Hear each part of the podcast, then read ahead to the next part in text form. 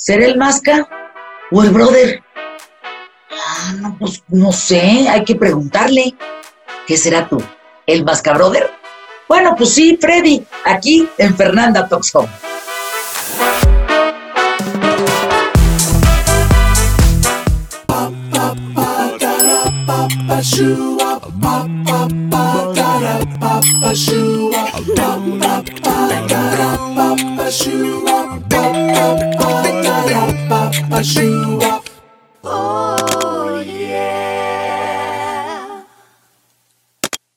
Oye, Freddy, pero a ver, dime la neta.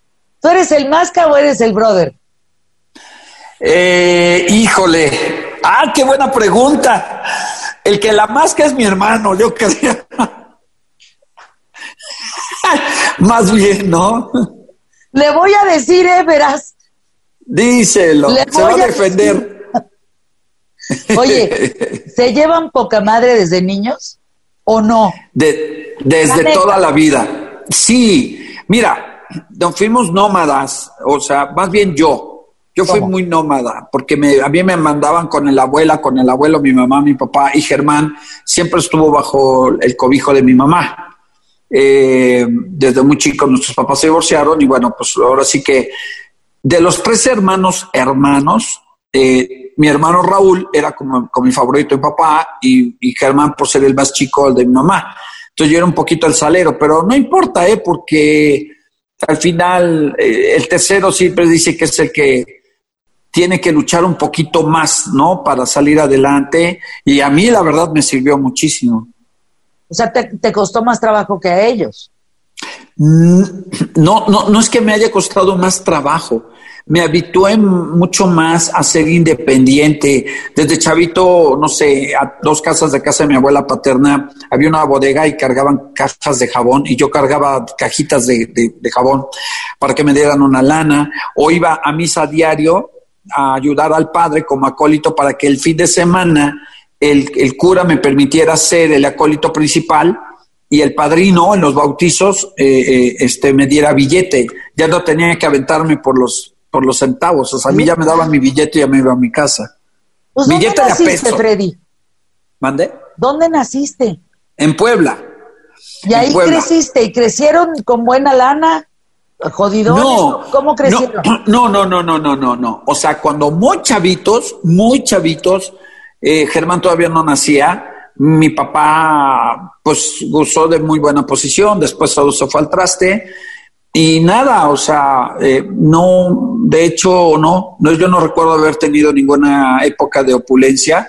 Lo que sí te puedo decir es que tuvimos eh, a bien vivir con mi mamá y ver cómo se partía el lomo por nosotros. Entonces, de ahí aprendimos lo que hay que hacer por sobrevivir y por los hijos y por los amigos, ¿no? Fíjate, ese es un tema. Cómo a veces la tragedia la conviertes en buen humor. O sea, la tienes que convertir en buen humor porque si no, pues te da un pinche infarto, ¿no? Mira, yo creo que la comedia es un punto de vista. Yo creo que eh, la, la piedra, el chingón vuelve a la piedra un escalón y todas las cosas que, que, yo viví las pude capitalizar. Yo trabajé con mi papá muchos años en su despacho y el primer ataque de ansiedad que a mí me dio, me dio y que fui a parar a un hospital fue por la disciplina con mi papá y que los fines de semana me iba a chacotear, entonces no descansaba, ¿sabes? Entonces aprendí muchas cosas. Créeme que yo no me quejo de mi infancia, al contrario, lo agradezco. conocí mucha gente buena, gente no tan buena y, y me quedé con, con lo que creo que me iba a servir y, y a la fecha creo que no he sido una persona mala, no he sido una persona que tenga que agachar la mirada ante alguien, sino todo lo contrario. Eh, me siento muy, muy tranquilo de, cómo me he conducido, con mis errores, por supuesto, pero nada, nunca, arteramente nunca he hecho nada, créemelo. Oye, Freddy, ¿cuál dirías que así fue un error perrísimo? Que dices, híjole, mi Fer, Ay, sí, ya no, quién sabe cómo le hago, man. No haber estudiado eh, idiomas. O sea, de eso es de lo que me arrepiento. O sea, ¿Es en serio? mi inglés es paupérrimo. Digo, puedo oír, voy a Nueva York, hago todo, compro, como, todo lo que quieras, ¿no? Pero odio ir a un musical o una obra de teatro, una obra de texto y perder en el 70% de lo que está pasando ahí. Pero en realidad, eh, yo no me arrepiento de nada porque de todo he aprendido, de todo, créemelo. Y si tú te, te desvías un poco pero te quedas solo con el aprendizaje y no te sigues por ahí, creo que es bueno. Eh, mira, yo, yo creo que todos los días nos paramos en una Y y tú sabes cuál es el camino correcto para donde quieres llegar. Lo que pasa es que a veces el otro es más divertido, ¿sabes? Entonces ahí es donde tienes que aprender a, discernir para dónde moverte. Es que la vida, yo a veces pienso, Freddy, que, o sea, la vida de, de alguien que hace reír, si yo pudiera comparativamente ver las profesiones me parece que es la más difícil. Porque, o sea, te pregunto, ¿quién chingados te hace reír a ti? O sea, ¿qué presión hace reír al otro? Pero, pero ¿quién te hace reír también a ti, no? A mí me hacen reír muchas cosas, porque el dedicarte a esto invariablemente viene porque tienes un punto de vista sobre la vida. La, la, comedia es un punto de vista. Nosotros nos, dábamos, nos dimos cuenta que podíamos dedicarnos a esto en principio jugando. O sea, mi pobre madre tenía que levantarse a las 5 de la mañana para dejarnos eh, algo de comer, ¿me entiendes? Arreglar la casa y, todo este asunto. Pero mi hermano y yo no la dejábamos dormir porque decíamos puras idioteces y nos reíamos a, morir. Y de repente mi mamá ya se quería dormir, pero también se reía por lo que escuchaba. Entonces, yo creo que eh, no necesito que me cuenten un chiste. A veces Mira, te voy a contar, estaba en Nueva York viendo Next to Normal y es un dramón. Y al final, yo me estaba inventando el final de la, de la, de la obra. Yo decía, si pasaba esto, y yo me estaba riendo muchísimo, y de repente se volteaban a verme y decir, ¿este güey de qué se ríe? Si estamos en un drama. Pero la verdad es que lo, lo que yo estaba viendo decía, esto, bajo este ángulo, sería muy divertido porque es de una mujer que le borran parte de la mente, le borran parte de la mente pretendiendo borrarle parte del, recuerdo de un hijo muerto. Entonces es una tragedia y le acaban borrando más que eso. ¿Me entiendes? Entonces llega un momento en que ella se va a despedir de, del esposo, si le no te quiere, etcétera. Pero en mi cabecita estaba pasando otra cosa. Yo decía, o sea, al tiempo que estaba pasando esto, porque ella decía, eh, ya me voy porque yo no te amo. Tú dices que yo también algún tiempo, pero yo no te amo. No te conozco me tengo que ir. Ahora que ya recuperé el sentido de, mi vida, pues me voy a ir. Y entonces dejaba dos maletas en el piso. Y yo pensaba, estaría muy cagado que dijera, ahora que ya estoy cuerda, ahora que ya estoy bien, me voy y me llevo a mis perros, ¿no? Y le hiciera las maletas. Vámonos, ¿no? Entonces, a mí me dio mucha risa pensarlo así. Ahora que ya estoy lúcida y cuerda, ya me llevo a mis perros, ¿no? Diciéndole a las maletas, vámonos. Oye, Freddy, ¿qué juegos mentales juegas para divertirte? Que solo tú sabes. ¿Qué juegos mentales juego? Ah, qué buena pregunta. Este, me gusta ubicarme cuando era niño y preguntarme a mí mismo, a ese niño, si hice lo que él quería de él. Porque yo cuando era niño eh, agarraba una guitarrita de esas lociones de Avon que tenía mi hermano, ponía un disco de los Creedence y me ponía frente a un espejo a, según hacer yo el, playback, ¿sabes? Creedence. Clearwater Revival. no me acuerdo cuál era, pero al final de todo era, me gusta ponerme en esa edad para discernir muchas veces por qué soy como soy. ¿Sabes? O sea, mi juego mental es tratar de descubrir a veces eh, por qué me volví demasiado perfeccionista, o por qué me volví así, por qué me volví asado, por qué determinados gustos. De repente descubrí ¿Cómo supe que yo tenía habilidad para ser actor? Porque para ser actor, tú empiezas descubriendo que puedes decir un texto que no es tu realidad.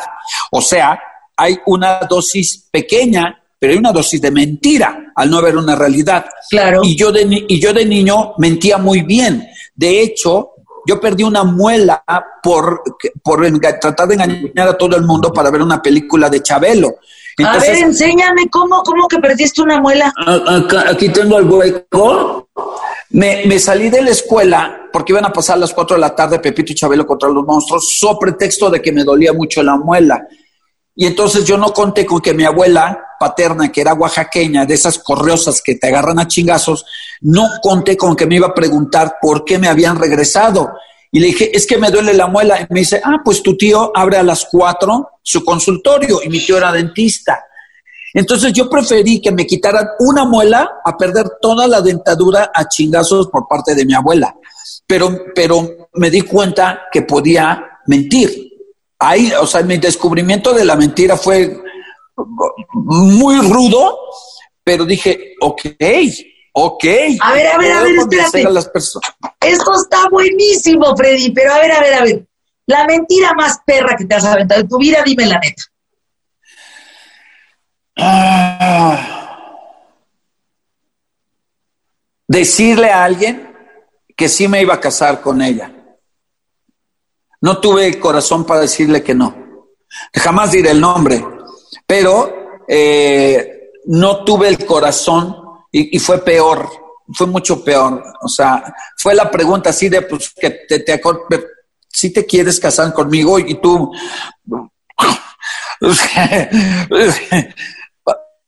sí, o sea, pero creo que debía haberse dado cuenta que al, al dudar, hacer esta pausa dramática de final de viernes, de uh, música, eh, la toma de mano hacia O sea, no, creo que eso ha sido lo más, lo más rudo. Y este, porque lo otro, pues fue una, una cosa pues de, de, niño, ¿no? Al final del camino, según yo tratando de salvarme el pellejo. Oye, la mentira más grande que te has dicho en esta pandemia?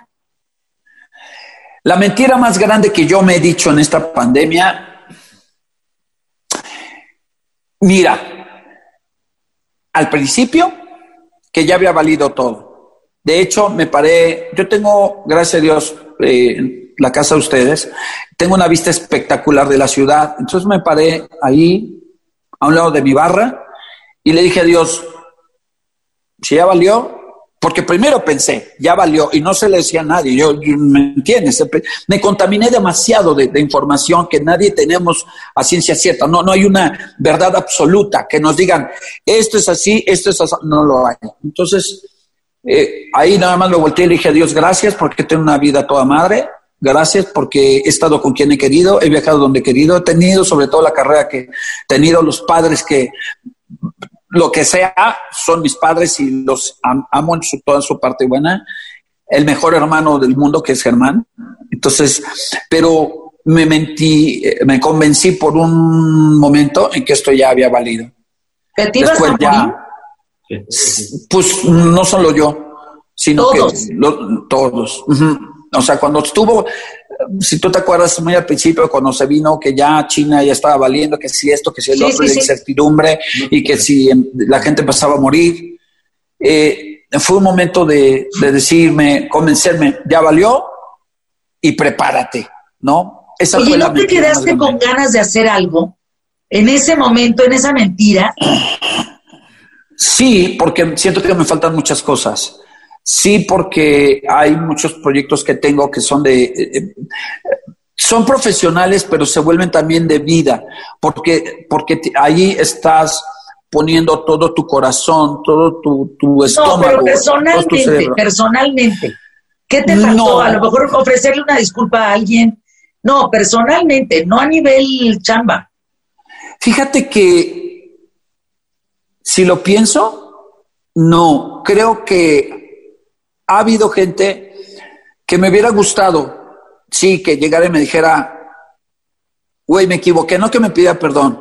O sea, yo tengo un familiar que se pasó, no sabes de qué manera, que es irreal, irreal, ¿sabes? Irreal, que tú no puedes creer que en algún momento dado hiciste algo por su padre y que a la mera hora te traicione de la manera que te traicionó jugando con el pan de tus padres, de tu, de tu hija, ¿no? O de las personas que trabajan contigo. Entonces, eh, fue lo único que, que dije, me hubiera gustado ver a este güey con tantita madre y decir, me equivoqué, me equivoqué, ¿sabes? Yo te puedo decir que todo lo que tengo que decirle, bueno, a alguien ya se lo dije, principalmente a mis padres, a mi hija, a la cual adoro.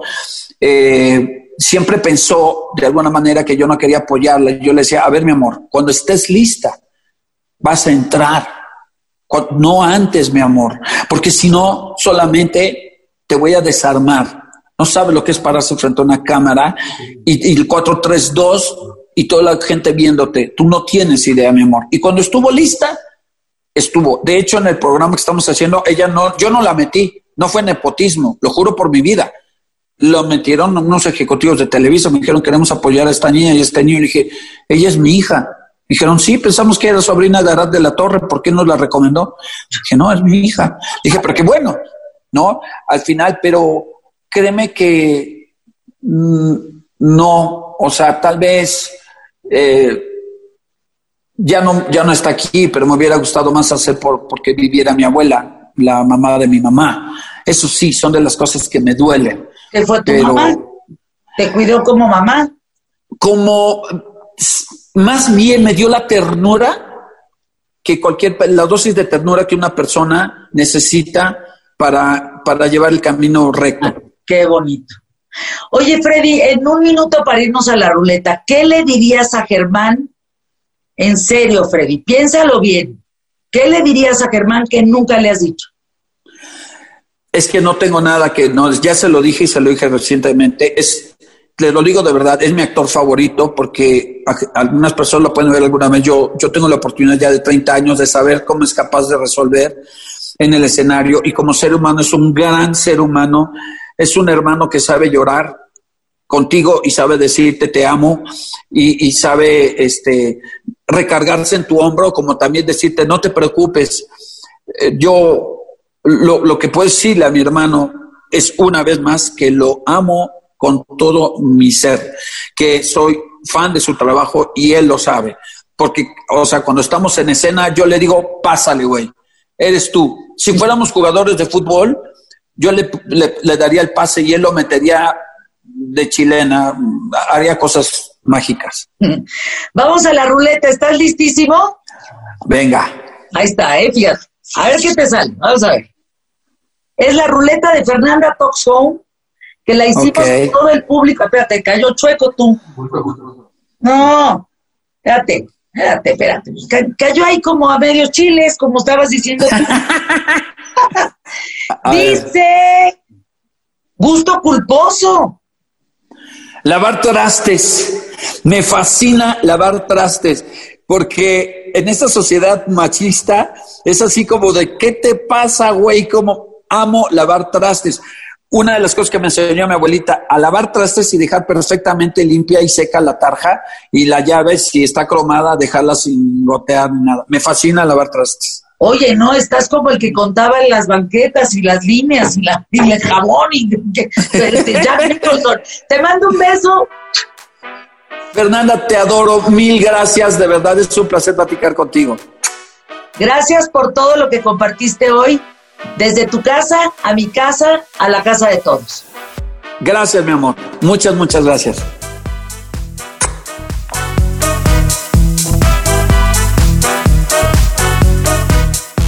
Qué impresionante es conocer la vida, ¿cómo era? De quien nos hace reír, pues por eso es lo que yo les quería decir, pero no me dejan. Este, ¿qué? Dijo. A ver, esos que nos hacen reír, luego su vida no es tan de risa, ¿eh? Es lo que ella quiso decir. ¿Lo puedo decir como yo quiera? Sí, sí. ¿Sí? ¿Cómo te llamas? ¿Y, a qué te dedicas en Fernanda Toxón? Ajá. ¿Y tú, Alexis Castro? ¿Qué qué? ¿Qué qué qué de qué? ¿En qué qué de qué de qué? ¿Y, Juan Carlos Bobia qué? Trae cafés. Hasta la próxima. Equipazo, ¿eh? Los cuatro.